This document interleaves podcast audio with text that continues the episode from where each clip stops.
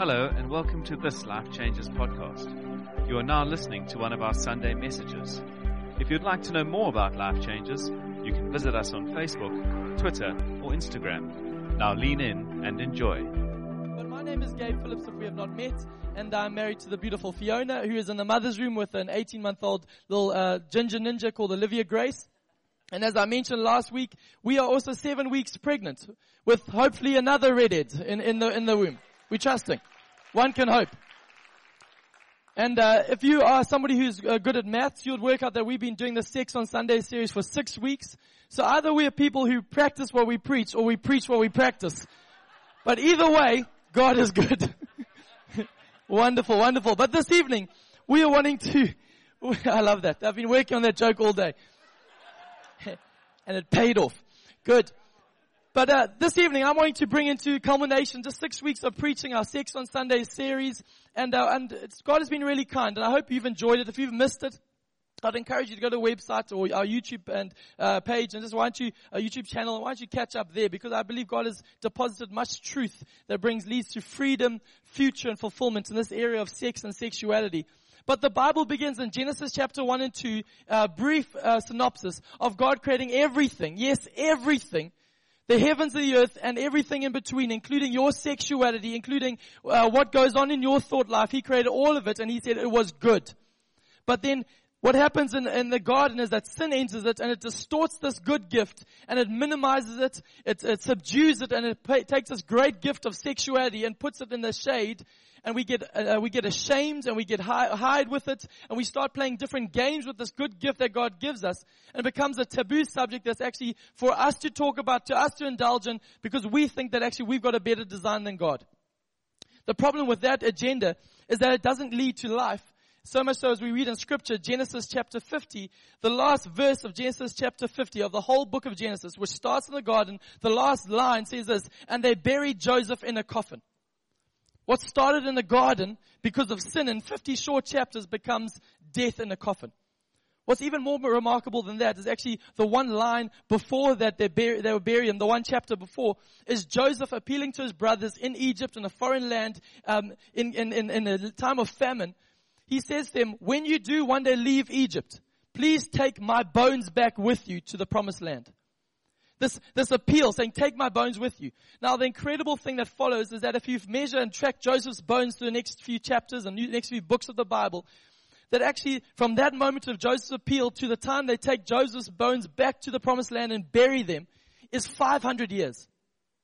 They actually bury him in the book of Joshua, the last chapter of Joshua, Joshua 24, which is the sixth book in the Bible. So from Genesis 50 all the way through Joshua, the Israelite nation are haunted with Joseph's death. They're haunted with the fact that they were the people who led them into Egypt, that they were people all the way through their slavery, all the way through their wilderness years. They carry behind them bones reminding them of where they've been and where they've messed up.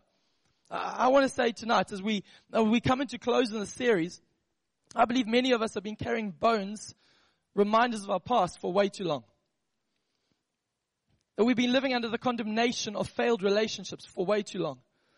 We've been living with hostility towards an ex for way too long. We've been living in an insecurity that's fueled by going back again and again to, to somebody who is not good for you. You've been living with the bones, the reminder of a past because of a habit that just won't let go and keeps holding you hostage. No matter how much you pray, no matter how much you beg, you just can't break this habit and it feels like you're dragging these bones everywhere you go. I want to tell you today, I believe is the night, tonight is the night for us to break up with our past. It's time to have a stage of breakup. Come on, I like the back row already. But it's time for us to break up with our past. Time for us to bury some bones. And I want to suggest though that we're not going to do it in a somber environment. We're not going to, I'm not going to take you to a funeral today to bury these bones. I want to take you to a wedding, if that's alright. So why don't you stand to your feet? John chapter 2 is where we're going to read. We're going to read 11 verses of scripture, and then I'm going to preach, and then we'll have good coffee together. But in between that, I believe God wants to do something profound in our hearts. We stand because we want to posture ourselves before the Word of God. It's the highest authority here in this church. John chapter 2, I'll read Lean in with faith. It says this, on the third day there was a wedding celebration in the village of Cana in Galilee. Jesus' mother was there and Jesus and his disciples were also invited to the celebration. The wine supply ran out during the festivities. So Jesus' mother told him, they have no more wine. Dear woman, that's not our problem, Jesus replied. Just if, if you're a kid, never speak to your mom like that. Only if you're not Jesus, you can't do it. But Jesus replied, he said, my time has not yet come. But his mother told the servants, do whatever he tells you. Standing nearby were six stone water jars used for Jewish ceremonial washing. Each could hold 20 to 30 gallons. Jesus told the servants, fill the jars with water. When the jars had been filled to the brim, he said, now dip some out and take it to the master of ceremonies. So the servants followed his instructions. When the master of ceremonies tasted the water that was now wine, not knowing where it had come from, though of course the servants knew, he called the bridegroom over. A host always serves the best wine first, he said. Then when everyone has had a lot to drink, he brings out the less expensive wine. But you have kept the best until now. This miraculous sign at Cana in Galilee was the first time Jesus revealed his glory and his disciples believed in him. Let's pray this evening. Father, I thank you this evening that your word tonight is higher. It's the highest authority and it's higher than our feelings. I thank you that your word tonight is higher than our emotions. Your word is higher than failed relationships. I thank you, Father God, that your word is higher than any addiction. I thank you, God, that your word is higher than any past here tonight. I thank you, Father, that your word is here and it's opening up hearts and in the same breath it's opening up futures. I declare this in the precious name of Jesus. Amen. Amen. Why don't you take a seat this evening? Say hi to someone on the way down very quickly.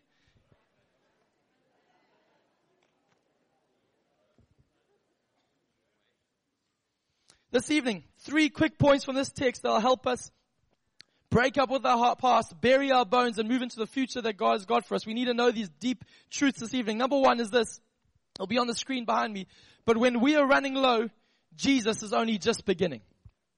When we are running low, Jesus is only just beginning. You see, in weddings in that context, running out of wine was not just a mere embarrassment. It was a tragedy. It was chaos. Why? Because weddings were a little different than what we see these days in our, in our modern day culture. These days a wedding's about a 40 minute ceremony, a few cucumber sandwiches and croquet on the lawn, um, a few photos with the bride and groom, do a dance or two, have a meal, have a speech, throw the bouquet, and you're home by 11 with lots of happy memories and a full stomach. The problem in the Jewish culture is that that is, that's too limited. Actually, a good Jewish wedding was determined by the length of time it went on for. A good Jewish wedding was three, four days. The real rages went into a second week.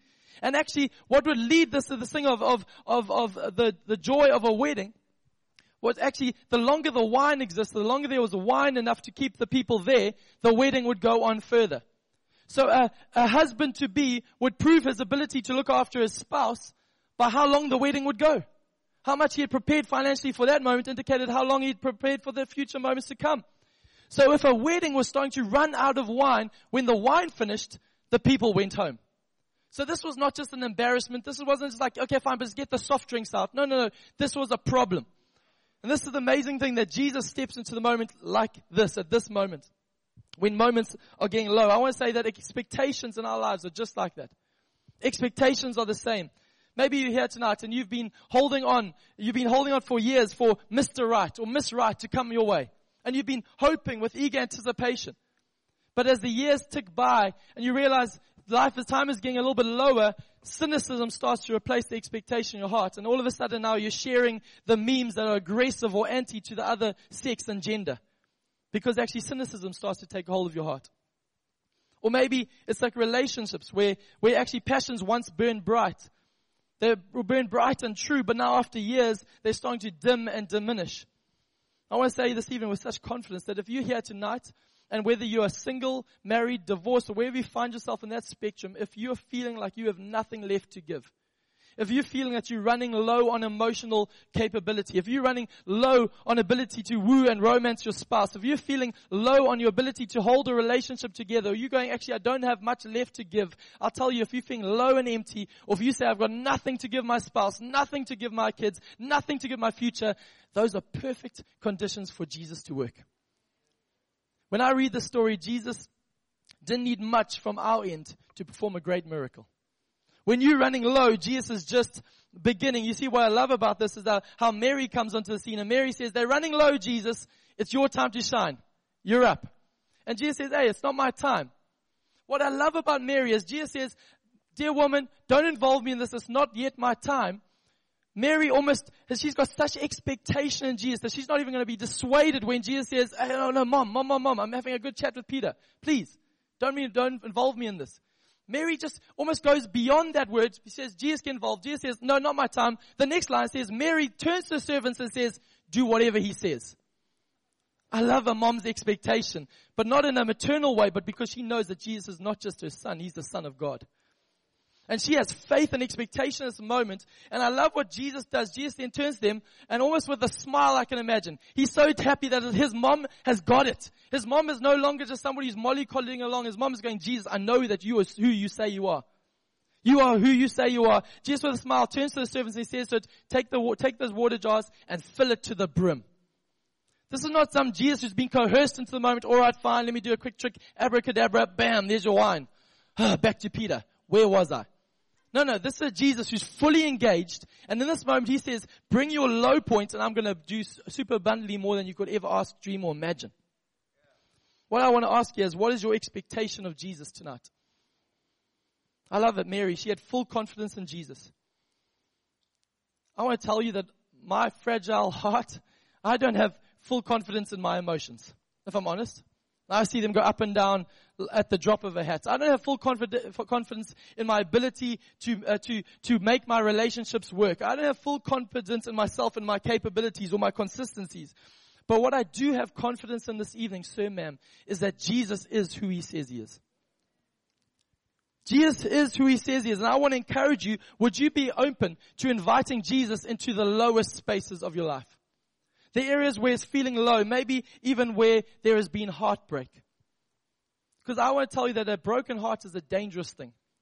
If a broken heart stays broken, I've seen too many people take a broken heart where they've been disappointed, rejected, let down, and they don't find healing because that low area I'm, I won't allow Jesus to bring healing there. And they drag those bones, they drag that story into future relationships that hijack what God had for them in the future. I want to tell you, maybe potentially, could you invite Jesus into your bedroom if you're married? I got really quiet. I remember when I got married to Fee and we, we were having conversation, we said, actually, we want to count for Jesus. You know, our finances are His. It's non-negotiable. We said, you know, our, our friendships are His. Our futures are His. Our jobs are His. And then we got to the thing saying, what about our sex life? It just seemed weird to invite Jesus into that. It was just a weird conversation. Until we start to understand that if we don't know that Jesus created for our future, for our freedom and for our ultimate fulfillment in Him, His design, He says He wants to lead us in that. I want to tell you, maybe sir ma'am, you've kept your bedroom at, uh, at, at odds, your sex life, if you're married here, at odds and away from what Jesus has for you. Invite Jesus into that space. I've, we've heard too many stories of couples saying, we haven't slept together for seven years, eight years. And I'll tell you, that's not right. That's not what God has got for you. God has got more. When the low areas He says, I'm just beginning, will you trust me and invite me in there? Too real tonight? You want to write Sunday night? I want to tell you that are you full of expectation or excuses? Because you know the other night, uh, I, I, remember when I when I um, we went to bed at 8.30 on Sunday night, on Monday night last week, and 8.30, just before I went to, locked up the house for the night, I went into the garden, started to pack up Olivia's, uh, her toys that lain strewed across the garden, um, the grass in the garden. And as I started to tidy up, uh, our neighbor had been away for three weeks, so his house was dark, quiet, empty. And as I was tidying up in the dark there at 8.30, I heard a noise next door that was unmistakably a human being. Right opposite the wall behind me, uh, uh across from us and I, my blood ran cold. So I reached for my, my, my sandwich. My, it's my golf club, just for those who are not aware. It's not, not my, not my chicken and, and cheese sandwich. My golf club. And I, I remember I just started tippy toe backwards into the house. I was like, don't say a word. And I slowly shut the gate as if not to make a noise. Shut the door, set the alarm, and crept upside, upstairs to the window and stared outstairs up, out our upstairs window into the garden next door for about 10 minutes, trying to see if I could see anyone in there. After a while, I set our alarm, which is beams in the front of the garden. I got into bed and I, and I, I got there and I said to Fia, I think there's someone next door. Uh, I said, yeah, I said, I should have put my glasses on. I would have seen clearer. But I said, I think there's someone next door. And, but, but maybe, maybe I'm imagining it. Maybe I'm imagining it. Maybe we should just go to bed 10 minutes later without, without stretching the truth at all here. The honest truth was 10 minutes went by and then our, our alarm went off. The front alarm, you know that panic. And I was like, I knew it, I knew it. And I pick up the golf club again and uh, terror fills my heart as I run downstairs. The most youth my golf club's got in this whole year. And as I ran downstairs, nervous, I was panicking and fearful. And, uh, and, and it was, it stirred our emotions in that moment, but then the alarms, the, the star alarm guys came, they checked out the property, the, the intruders had hightailed it out of there, so we went to bed with a little bit excited, a bit nervous, so grateful for the alarm in the front garden. But it's at this moment that you start having discussions with your spouse saying, are we 100% safe in this house? Is, you know, only when you've had a bit of a, an alarming experience, excuse the pun, but if you have a moment where you're a bit shocked, you start to wonder, are we safe in this home? And as we start to think about, no, we find there until we realize actually, but the back of our house has got a low wall and there's no beams and no alarm there. So if you are an intruder and wanting to attack us, that's the area. Noted. But why I say this, suddenly we realize in that moment that actually we, we did have some low spaces in our house. And I want to tell you that this is without stretching the story, but the enemy will always attack you at your lowest place. You can be thriving in every area. You can have it all together, but if the enemy knows the bones that you're dragging behind you, and the enemy will take you on in that part. I won't tell you this is not a game for us, but I believe tonight that actually the enemy will come when you're not full. When you're low in emotions, when you're low in your feelings, when you're low in relationships, when you're low in self-control, I want to urge and appeal you. Invite Jesus into that space tonight. Don't leave that place open to the enemy because he will come and he comes to steal, kill, and destroy. When we are low, Jesus is only just beginning. Second point this evening is in the story, Jesus takes what seems ordinary and makes it extraordinary. Jesus takes what's ordinary and makes it extraordinary. You see, there were six stone water jars that are there. And uh, these water jars are, are, nothing fancy. They're not made of any fancy uh, material. In my head, they, they're almost like in our culture, those buckets that were in your shower for the last two years during the drought, that you used to fill up and wash your, water your garden and, and fill the toilet cistern with. Those just those buckets, ordinary buckets there, filled with water. Why they were actually a fixture in every home in the Jewish culture. So when people came for a meal, they would wash their hands. They're used for ceremonial washing. Before they eat, they'll wash their hands. They would wash their body. They'll wash their face. So much so the scriptures tell us that they actually would sometimes wash their utensils, wash the things they had been cooking with before they started the meal. And these, like at the wedding, was no different than any other Jewish home. They had these six jars there full of water for people to wash before they would partake in the celebration. I love the fact that Jesus comes and he takes what was used to be a routine cleanser and he turns it into the main event.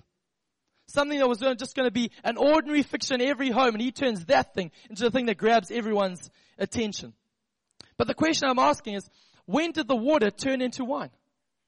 The scriptures actually don't tell us. So he says to them, fill it to the brim. So I want to ask, did, did the water turn into the wine as they were filling the jugs?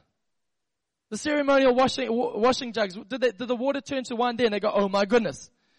Or did it turn to wine when they're carrying it back to Jesus and trying not to spill too much because he said fill it to the brim. That mother looks quite intense. Be careful. We've got to follow exactly what she said. And we, or did it turn into wine as they poured it out for the master of ceremonies to taste? The Bible doesn't tell us. And I love the fact that the Bible doesn't tell us because it gives us an opportunity to lean in with faith. We don't actually know. But I want to say that the line that I think is so key, it says this. Once Jesus spoken, it says, so the servants obeyed his instructions. I don't know when the water turned into wine in this journey, but I want to tell you that God works with our obedience and not our intentions. God works with our obedience and not our intentions. You see, I, I, believe humanity, our heart is that we all want the product. We all want the water into wine moments. We all want the breakthrough. We all want the healing in relationships. We all want God to bring restoration where our sexuality's gone haywire. We all want God to turn the water into wine. We all want the product, but none of us want the process. That before the water was turned into wine, they had to fill it, they had to carry it, they had to pour it. And I don't know when it turned into the wine for these guys. They might have felt very silly when he says, and pour it out for the MC, pour it out for the banquet, going, we're pouring water out for everybody. Does he know that? I don't know when the miracle happened, but I want to ask you tonight, in your relationship, sir, man, will you keep fetching water? When it feels silly to do, when it feels like actually not seeing breakthrough, will you keep fetching water? What do I mean by that? Is that when you're single and you wish God would turn those two blue ticks into a reply from the one you love.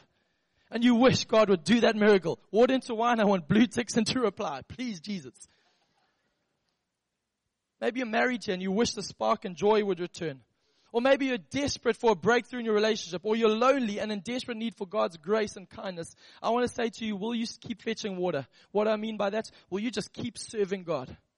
Will you keep going to the source? Will you keep flowing and pouring in the word of God into your life when it doesn't seem like breakthroughs happening? Will you keep pouring in worship? Will you keep pouring in generosity? Will you keep pouring in serving and keep fetching what God has told you to do when everything else, when your flesh wants to go this way, you'll say, I'm going to be faithful to what He's called me to do because actually you never know along that journey when He's going to bring the breakthrough.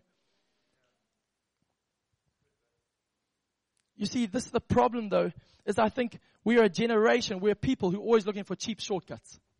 We're looking for a cheap, fast solution. God, give me the, that's awesome. How do I get that, that, that, that water into wine recipe? I want to make it happen at every wedding. Well, actually, Jesus only did it once. But actually, you know what? He can do that same sort of thing in your relationships if you trust Him. But He's not on your timeline. He's in His ability as you walk and trust Him in this journey. You see, the problem is that lust is a bucket that is full of holes. It will demand you to constantly fill it, but it'll give you so little satisfaction in return. It's the bucket that never is full. It'll call on you and say, fill me up, fill me up, demand my flesh, be led by your emotions, be led by your feelings, be led by your flesh, and you'll pour and pour and pour, but that bucket never gets full and you wonder, why am I still so empty? Why am I still so drained? Because you're giving your best energy to something that does not give you anything in return. Can I say in this, can we be a people who slay the monster of lust tonight?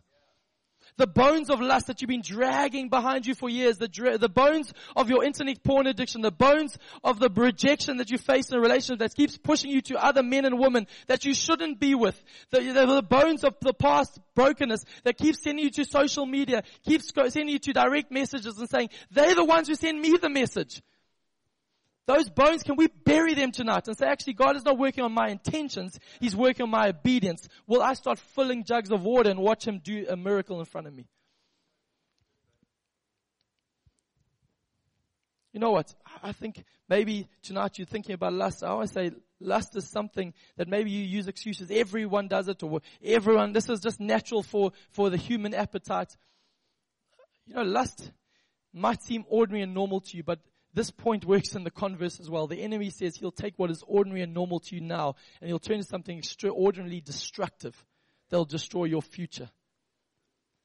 Today, can we be a people who slay that monster of lust? Don't carry that coffin around any longer.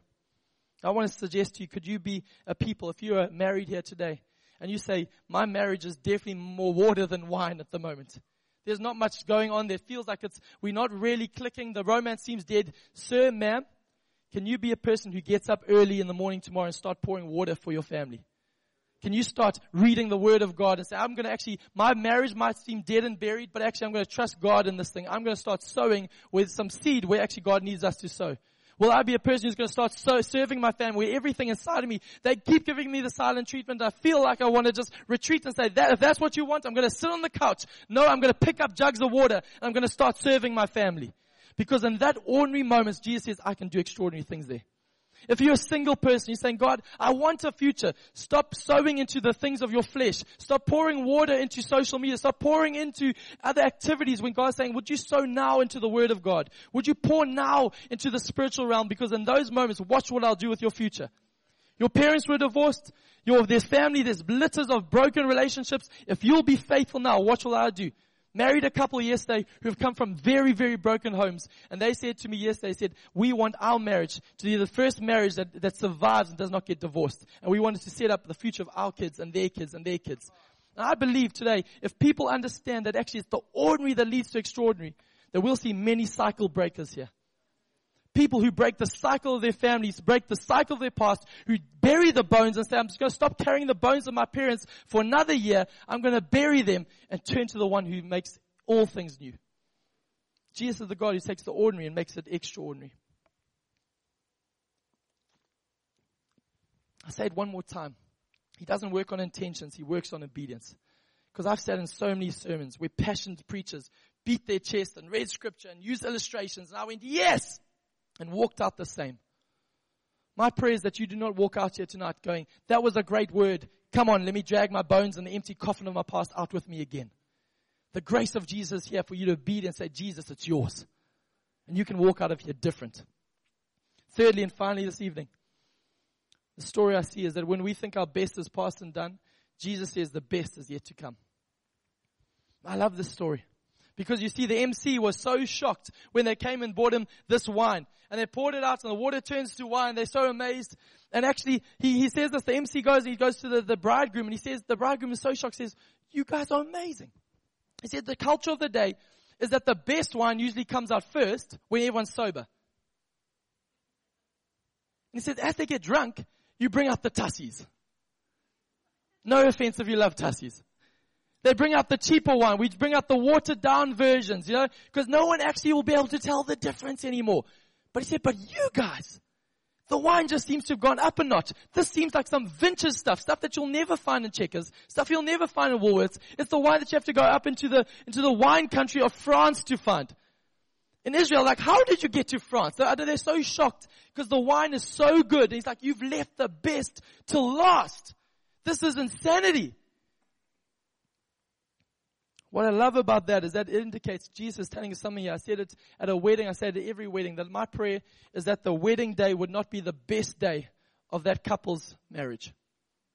I pray that. And, and when I say that, everyone looks at me shocked. Whoa. I pray this would not be your best day. Wow, that's a bit offensive. I say, why? Because I pray this will be a launching pad to eat greater and greater and greater days ahead. Because actually the culture of our day sells us jokes and memes and innuendos that actually marriage is the old ball and chain. This is going to be tough and there's the, you just got to drag your way to the end. The wedding was great and it was downhill from there. And I want to tell you, the scriptures tell me different. That with Jesus, it can get better and better and better.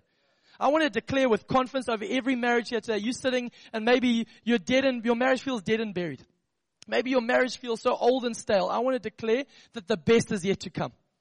The best is yet to come of your marriage. The best is yet to come. If you trust Jesus, watch what He can do. Oh, maybe tonight you're here and you say your marriage is dead in God. Your addiction may seem to be getting stronger and stronger. Your pain is getting harder and harder to deal with. It's never too late for Jesus to bring something powerful and beautiful out of a broken mess. When Jesus is in the equation, there's always possibility for a miracle. I believe there's the potential and seeds of a miracle here tonight if you and I respond in faith. Let me say this. Don't water down your convictions. Don't water down your faith because of the season you're in. The enemy will get you to water down what you, what you believe, will water down your convictions, water down what you believe in Jesus. And actually, can I tell you, stop being cynical about Jesus. Maybe you've been in church for too long. What I mean about that, you've heard all the sermons. You know, I better know they're going to go to that key change now. Yep, I know that song. Here's the thing. Jesus, he supersedes your ability to work this whole thing out. Jesus looks at your marriage and he looks at your sex life, he looks at your singleness, and he says, I can do the impossible if you let me. This is the God we serve. We serve the God of the impossibilities. This is who Jesus is, and this story shows it in a dramatic way. But what what is so illustrates it the best is that we've got a, a couple in our church, and one of my friends, one of my heroes actually, they were married for 20 years. And for 20 years, his wife was led to believe that they were each other's firsts. Because when they got started dating, the question came up, have you slept with anyone else? And he gulped. And he said, no, you're my first. They went to the altar with that truth. And for 20 years, he's kept up that facade of that actually I've, you're the only one I've ever slept with. 20 years. Their marriage is actually fine. Their marriage is doing well. They're godly. They're raising godly kids. It's okay. But for 20 years, that man heard the rattle of some bones behind him. For 20 years, he was dragging some bones behind him of a story that was not dead and buried that would always just whisper in his ear, she doesn't fully know you. And then two years ago at a men's camp, this guy got courage and he said, actually, uh, this story, it's 20 years in the making. Do you think I can just say a prayer privately and move on? Actually, he's like, no, actually, I think I need to tell my wife what happened. And he said, I'm going to expose this area. I'm going to expose this very low area that feels very low and dangerous and sore to my wife, and I don't know how she'll respond. And he said, it was a very ordinary moment when he went to her. It was not a dramatic moment. There was no keyboards playing. He sat down with her and said, love, I need to tell you something. Not knowing how she would respond, he shared, he said, actually, I don't know how she'll respond, but I do know that Jesus is faithful and he'll work this to the good of, of those who love him if I trust him in this journey. And as he shared the story, of course, there was pain, there was, there was hurt. She was trying to work and she to process it out. But I tell you, that story is so powerful. Why? Because actually, that man took his ordinary act of faith and Jesus made something extraordinary out of it. And that woman responded in an extraordinary way with forgiveness. And that marriage has gone from strength to strength to strength. And actually, I believe that actually we haven't seen the full glory of that decision yet. I believe those daughters are going to walk into a bigger future because their dad made a stand not to drag those bones around into another generation. He said, I'm going to bury them here for the sake of my family, for the sake of my kids, and for the sake of their kids. Because this is actually the truth of the gospel, is that actually the decisions we make today will affect our future. And Jesus is wanting to bring freedom here. You know what? This is the powerful thing as we land this time together this evening why I love this story is that actually it lands with it saying, when you turn the water into wine, they all celebrated, the party carried on, and says, by this, Jesus first revealed his glory.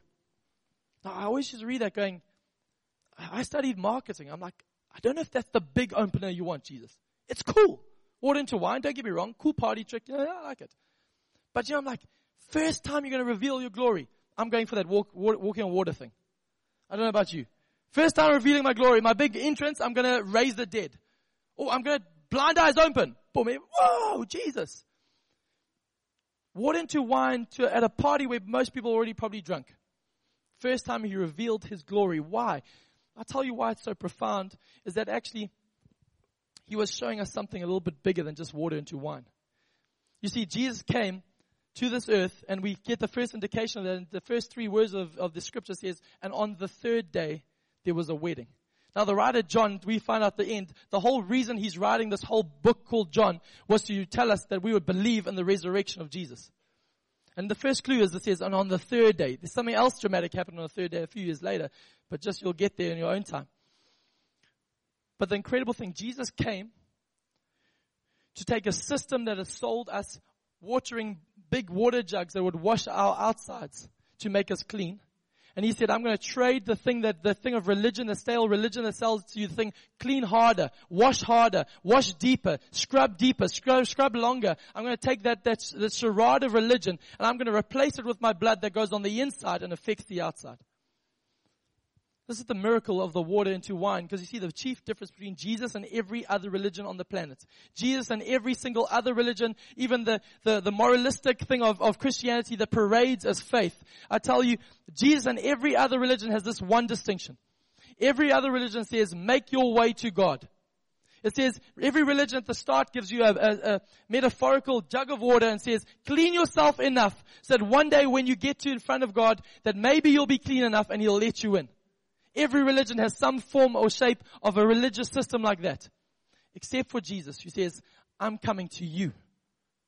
And he says, I'm coming to you. And we learn that on the cross, he became empty. Philippians 2 said he emptied himself to the very lowest point. He became so low. On the cross it tells us that he became ordinary. Isaiah 53 says he had nothing about him that would attract us to him. He became very ordinary. He became a thief on the cross, crucified at eye level that no one even gave him a second glance.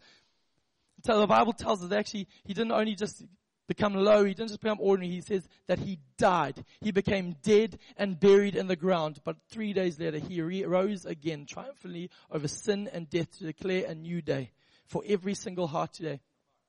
I want to tell you with such excitement tonight, he said this on the cross. He said, it is finished. And he was not announcing an end to, to, to life as we know it. He was announcing a beginning to a brand new life where he says bones can stay here coffins can stay here. If you trust me, there's new life for your relationships. There's new resurrection life for your, for your marriage. There's resurrection life for your addictions. There's life on every level if you will trust me. Tonight, I want to ask you and appeal to you. Will you trust Jesus with the areas that are low and empty in your life?